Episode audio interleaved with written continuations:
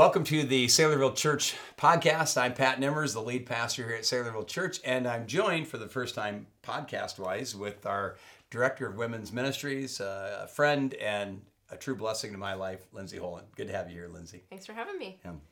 You know, and we are uh, we're going to be piggybacking uh, the message on Sunday and really our entire series throughout the summer, which is already uh, gathering a lot of momentum.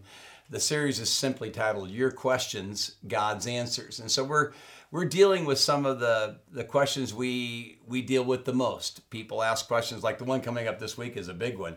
Uh, how can a good God uh, allow evil in this world? And uh, that'll be a big one, and I'm sure that'll generate a lot of interest. The one we dealt with this last week was Is all sin the same to God? And we did answer that question by saying, No, it's not. All sin does separate, all sin is an abomination to God. Um, one sin is enough to send somebody to hell if it hasn't been dealt with through the sacrifice and resurrection of Jesus. But all sin is not the same. It's really a foolish question when you think about it because we don't even think of all sin being the same. Um, uh, and so we looked at uh, one psalm in particular. We looked at Psalm 32, and uh, I'll come back to that in just a minute. But I, I want to come back to you, Lindsay, because I want to introduce you and because we're going to come back to your own personal experience and what you do, uh, what your role here is as a, as a uh, women's ministry leader.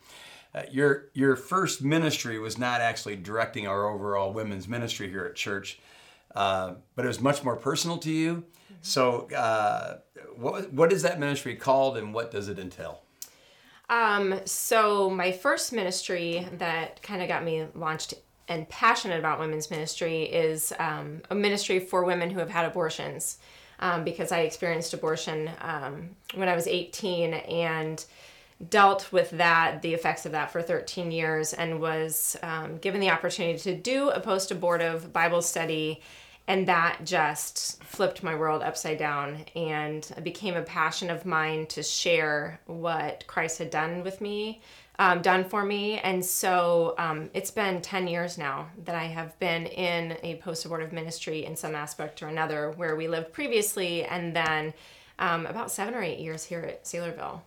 Well, this is still not to me anymore, but to a lot of our listeners and those who are watching this, post abortive. I mean, we, if you're a Christian or you have Christian convictions or you have Bible convictions, uh, uh, or you're conservative, let's say, in the religious realm, you you're probably pro-life. Uh, you would you'd be against abortion uh, we're used to that. We're used to taking our stand for life, and we're used to taking our stand uh, against abortion. But that's really not what you're talking about, is it? No, this is for, and I didn't say the name of the ministry is called Joy Restored. Okay. That's based out of Psalm 51 Restore to me the joy of my salvation, ah, yeah, yeah, because yeah. our salvation should bring us the highest joy and um, when you're under sin that there's just no joy there mm. when you're when you're stuck in that and so um, the ministry that i have are for women who have have had abortions um, and there, it can also be for women who have been involved in an abortion in one way or another whether that is a mother who took her daughter when mm. she was younger and now is dealing with guilt from that um, but mostly, I get women who have had abortions and they are just um, just filled with shame and guilt and are are not able to really fully experience the joy of their salvation. Well, hang on to that because I want to circle back to that because that has a special uh, reference in your own life, does mm-hmm. it not? And that's, of course, what launched you not only to do the study, but then to become an individual who has helped many women uh, work through these issues of guilt and shame uh, already already being Christians, right? Mm-hmm. So, uh, so back to the subject, we asked the question: Is all sin the same? And of course, we answered that by going into the Scripture and showing that it's not. But uh, you re- referenced Psalm 51, where uh, your Joy Restored ministry gets its name.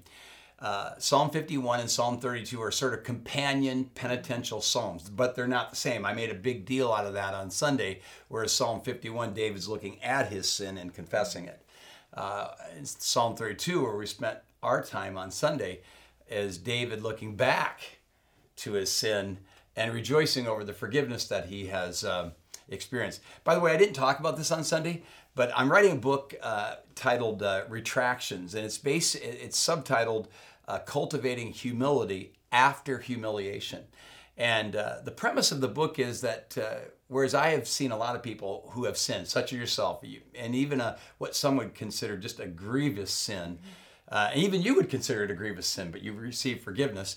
A lot of us would just like to, we've been forgiven. I don't want to look back. I don't want to remember it. I want to just get as far away from it as possible. And I argue in the book, and I think David would agree in Psalm 51 and Psalm 32, that uh, we're sort of wasting our sin. We're wasting that failure by not testifying of it. Would you agree with that? Absolutely. Yeah, absolutely. And that's part of your ministry, isn't it?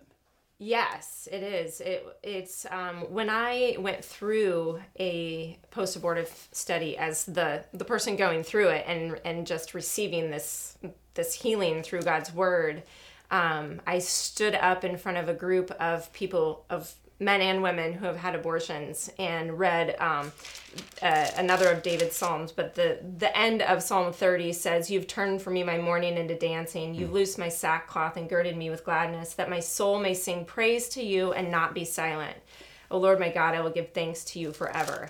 I personally felt it was almost sinful to keep to myself the what what God had done for me, yeah. the freedom that He had, and and not just tell a few people around me but to not be silent to mm. sing his praises the rest of my life mm. and so um, yeah that's just a, a, kind of a promise that i made to him that it, i'll obey you if you give me the chance to sing your praises when you ask me to do this m- my natural instinct is i i don't want to be in front of a camera i don't want to be have a microphone or anything and i and i never do but that obedience it has to come first for me. I love that. Sing his praises. I love that. So it was it'd be more natural for me because I've always been a talker and such. But I love that idea. I'm doing this out of obedience to God, and I love the scripture that you just alluded to. He's turned my mourning into dancing, and uh, that's that gets back to the message. I, I, I, uh, you know, I preached several times in the morning. By the time I preached the third time, I said to the audience there, I said, "You ought to be coming out of your shoes if you've been forgiven of your sins." Mm-hmm. And so, again, just to kind of reorient our audience to the text in Psalm 32, David looking back, he says, Blessed is the, is the one whose transgression is forgiven, whose sin is covered, who blessed is the man against whom the Lord counts no iniquity and in whose spirit there is no deceit. We made a big deal out of this verse. We kept bringing it up. We highlighted the fact that David says there are, he mentions three, sin in three different ways transgression, sin, and iniquity. Mm-hmm. And we we made a big deal out of the word iniquity if you'll recall. We said the iniquity is sort of the heart of sin. It's the it's before the act of sin. It's the, it's what's going on in the heart that desire to go your own way. And like i said to the kids during vacation bible school a few weeks earlier it's it's when you in your heart you're saying uh-uh i'm not going to do it. And we adults do the same thing don't we? Yeah absolutely. Well, so uh, uh, the verses that follow, then, so David in these first couple of verses is kind of setting the stage. He's saying, This is where I'm at. I'm in the place of blessedness. I'm in the place where I've been for my transgression, my sin, my iniquity has been forgiven. And he uses other words like my trans, uh, he says, forgiven, covered, and God doesn't impute this against me anymore. So this, we'll get back to this whole business of just being forgiven. But the verses that come after that, he now he's sort of this is almost like a, a major newspaper article where the a newspaper article will kind of give you the synopsis and then lay out the story. Yeah. So now he lays the story out and he says, and I said in my message, if you ever wonder what David was going through in that period between adultery and murder and Nathan coming in and confronting him for that year or so, this is it. He, mm-hmm. This is the only time I know in the Bible where he actually gives us what uh, uh, uh a sense of what he was experiencing. And it says, When I kept silent, my bones wasted away through my groaning all day long. For day and night your hand was heavy upon me. My strength was dried up as by the heat of summer. So, Lindsay, uh, just take a few moments here and tell us you've already committed the fornicative act that uh, caused you to become pregnant. Uh, and then you went down and had an abortion. and you don't have to take us through that that, but it's done. And now, take us into your life, into your, really into your your physical life as well and yeah. mental life. What was life like during that time? Um, in in one word, it was darkness. There was no light. Um, I was I was a believer. I was a follower of Christ when I had an abortion. You were going to church and everything, weren't you? Yeah. Okay. Yes. And I was, you know, that when you said on Sunday, the level of knowledge that one rejects, um, it's, it, it, you know, an unbeliever having an abortion and a believer, it's the same sin, but I knew. And I remember the moment I made the deliberate choice to go numb. Hmm. I would not let myself connect with the life growing in me. And so, thinking that everything was going to get back to normal once this was, you know, um, out of the way, as some people like to yeah. refer to it, um, it was immediate, immediately spiraling. I didn't tell anybody. Um, so I was completely alone. I had isolated myself, but just making really destructive choices because I was very suicidal. Hmm. Um, I you weren't suicidal before this time. no, you? no, no. Um, I I knew that I had disappointed God, hmm. and I thought that th- these lies start creeping in. Satan is so clever with these lies, and um, I remember just wanting my life to end, but I thought I had sealed the deal with my fate. That I was going to be eternally lost, hmm. damned to hell because I did this unpardonable sin. This wow. is like the worst sin a woman can commit, hmm. right? And um but I thought, well, if there's a if there is a chance that I can be forgiven of this, then I really will seal the deal if I take my own life so that kept me from suicide. Wow. But I I did a lot of drinking and drugs and really really destructive driving down the highway in a snowstorm 80 miles an hour hoping that I would die. Just I wanted the Lord to take my life because I didn't want to be responsible for taking my own life. I just wanted, I, so I lived destructively, just hoping that somehow God would take my life. Now, are you referring to uh, sort of the, the immediate after? That was probably the, for two to three years oh, afterwards. Wow. Wow. So this wasn't just taking place in a couple weeks period of time. No, this was for a couple of years. Um, I I got caught doing a lot of things, and um, that kind of stopped me in my tracks i can look back and see that was that was the holy spirit trying to get me back on onto his path. And so i was getting caught in everything that i did. Um, moving forward i marry jeremy not telling him about my past because i was so ashamed i thought he'll never want to marry someone like me. Um, so i deceived him into marrying a good christian girl while below the surface. I'm this I am this murderer, this deceitful woman. Um, and I have a child with him. And when I finally come clean to him and he offers forgiveness and acceptance, there was still this this dryness in my soul.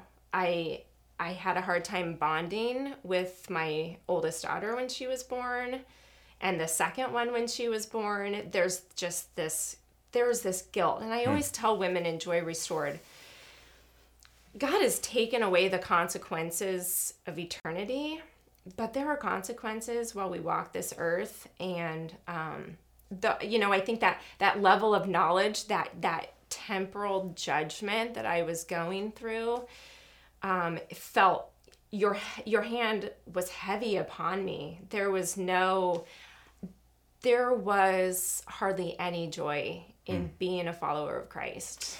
So, take us to that moment where you you uh, uh, so you you've lived a, a very reckless life, but God brings a wonderful man into your life. You get married. You're you started a family. You have a couple of kids, and uh, and you're still you've you've confessed this to him, but you just really haven't uh, yeah. come completely clean. Mm-hmm. Certainly haven't made it public. Mm-hmm. Uh, what was the what was the what was the harbinger? What was the thing that said, "I've got to do this. I've got to see this before God and come clean on this"? Um, well, I thought I was doing good works to get in back into favor with God by donating some items to our local pregnancy center. And when I did that, and I kept thinking, I'll I'll um, I'll volunteer. I'll help other women not do this. Yeah. And and and I wouldn't send in my application or I wouldn't call them back after they left a message. But then I went and they brought me into the room that they did ultrasounds. And I had like this flashback to the day that I had an ultrasound, and the screen was so small and across the room that I couldn't see the the baby. Yeah. And so we end up buying this big screen TV for this pregnancy center. And the woman, I just break down and tell her my story. And I'd never shared with anyone outside of my husband before. And she said, Will you do this post abortive Bible study that we offer? And I'm like, Fine, uh. thinking I'll get out of it. But I was just, I kept trying to do these good things and sweep it under the rug. And I always tell women, when you sweep things under the rug, all you have is hidden dirt. Mm. And my life was just a bunch of hidden dirt that I was trying to, you know, clean out some way with good works. And so it was through this Bible study that I went through. I I don't know the, I mean it was just the Lord like walking me through the doors that first night of a, in a room full of strangers with a strange woman I didn't know. And it was that woman there was nothing like super amazing about the Bible study, but every week she would come excited about this and she wouldn't even talk about what was in that week's homework. She would just be like she was so contagious and I was like I need to I need to pay attention. And like what what is he saying to me? Yeah. And it was like it was like the scales falling from my eyes with at that point it had been 13 years from my abortion and I had been reading God's word for 13 years, just seeing the condemnation for yeah, yeah. murderers don't enter and and thieves and you know all of those things. So you got the depth me. of your sin through that time. I did, but I would say that what um, what hurt my like in those years what bothered me most was how my sin was affecting me. Mm. So I think like David is talking about how his God's hand was heavy upon him and his vitality was drained away and everything, but but then I acknowledge my sin to you. Yeah. It wasn't until this woman we went through 2 Samuel 12 and she yelled, "You're the man." Mm. I mean, she wasn't pointing at me and right, it wasn't right, an right. accusing thing at me, but we went through that story and I was like, I've sinned against the Lord. Mm. And I had this head knowledge of it, but it did not break my heart. It didn't grieve my heart that I had grieved his. Wow. And so it was this that is, moment. This must be behind the comment that David makes in that psalm against you and you only yes. have I sinned. Yeah. And you're sensing that at that time. Yeah. Wow. I wasn't wow. just sorry for my sin. I was, my heart was broken wow. that I had had broken his heart. So that opened you up to the power of forgiveness. Mm-hmm. And in the message, we talked about so David gives these three awful characteristics of sin, which we just talked about transgression, sin, iniquity, where, the, where it emanates from. And then he talks about you, your transgression is forgiven, it's, mm-hmm. it's sent away, it's released, it's hurled away, it's lifted away. Mm-hmm it was it during that time that you felt that great lifting taking place? Yes, it was. Um, I had never heard before that self forgiveness was a lie. And so when I finally grasped that it was all based on his work, his forgiveness, and I just had to surrender and open my hands to that forgiveness, um, that it was, it, it, it, it physically felt like a weight was lifted off me. Wow. I can I can remember where I was at on my couch. I can remember being like I'm not responsible for my forgiveness. Like he did it. Yeah. Say that again. You're what? I'm not responsible. So you don't forgive yourself. No, I had never been so elated to be so irresponsible in my life. Like mm. I was not responsible for it. And that was the moment that I just can I remember sending her an email late at night and being like, I'm free. I'm free. It was like this moment. I mean, there were a lot of things that played into it. But um, when I realized that it was all him. What a great story. And now you're using it as a ministry. Again, as we concluded our the, the message the other day, we saw the three awesome realities of being forgiven. One is that you are forgiven. You it, that that weight is lifted. Your sin is covered, not in the sense of covering up your sin, like you said, that you're just covering up dirt, just sweep it mm-hmm. under the rug. But Jesus absorbed the wrath of God, paid the penalty for our sin, and then it's not counted against us. And our third mm-hmm. point was you're set free, which is mm-hmm. what you just said. By the way, this isn't just about, this wasn't, uh, this podcast, you, could take it like, well, we're just really you know, doing a laser beam on women who've had abortions. That's not the purpose of this. We want you to understand the power of forgiveness because as you shared this, Lindsay, I thought of my own life, and I've shared this before. Uh, it's no secret that uh, uh, previous to becoming a Christian myself, I was I was an immoral man, and uh, I was unfaithful to my wife, uh, who my wife who's now in heaven, and uh, so true story. I mean, I when I became a Christian, I was just ready to just tell all, and I just was totally transparent on everything. I know hard to believe, but uh, but I I didn't know how to tell her what I had done, that I had committed adultery uh, a few years earlier. And uh, so I talked to my brother who led me to Christ. I said, What should I do? Should I tell Nina what I did? And Nina, unlike me, she, like me, she was saved about the same time, but unlike me, she was not on a fast. I mean, I, I took off like a rocket. She was up to her eyeballs in school, studying to become an RN. She was reading her Bible. She was genuinely born again, but she was kind of going like this, and I was going like this. And my brother said, I think it's all under the blood. It's been forgiven. I think you should probably just not really say anything to her for now. And actually, I'm not sure it was bad counsel. I just eventually would have to come out. So, what happened for the next nine years? I lived with that. I never once lied to her, ever but I danced around the truth a lot. Mm. Um, when I would give testimonies uh, and to give my personal testimony, with her sitting right there, I would talk about my drugs and I would talk about being an immoral man, but never spe- any more specific than that, because that can mean many things. And uh, so, and then it was Valentine's Day, 1991, Valentine's Day, nine years after becoming a Christian. Uh, and we were together on Valentine's Day, and it was a very romantic moment. And she looked me right in the eye and she said, Isn't it wonderful that we were both virgins when we got married? And I couldn't lie to her. I couldn't dance around. I'm just looking at her, and she's, and she looks at me like, Well, what? And in that moment, I just, I just said, Honey, I, I've never told you this. And in, I have to tell you, for those nine years, it was I was miserable. Mm-hmm. Again, I'd been forgiven of it, but I'd never confessed it. And I never opened up to anybody about it, never certainly didn't confess to my wife. Now that gave gave way to a terrible night and a mm-hmm. terrible month.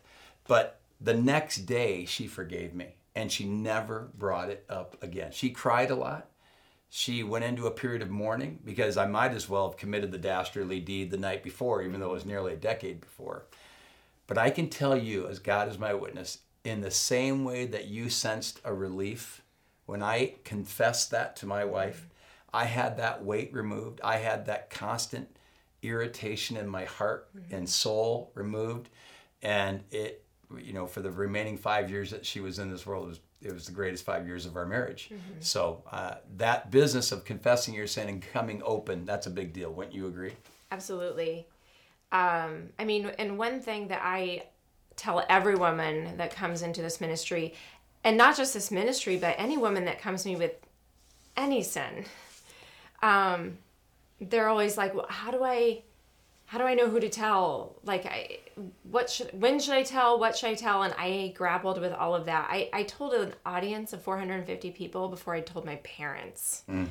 And um, I always tell women, don't just do it to get it off your chest.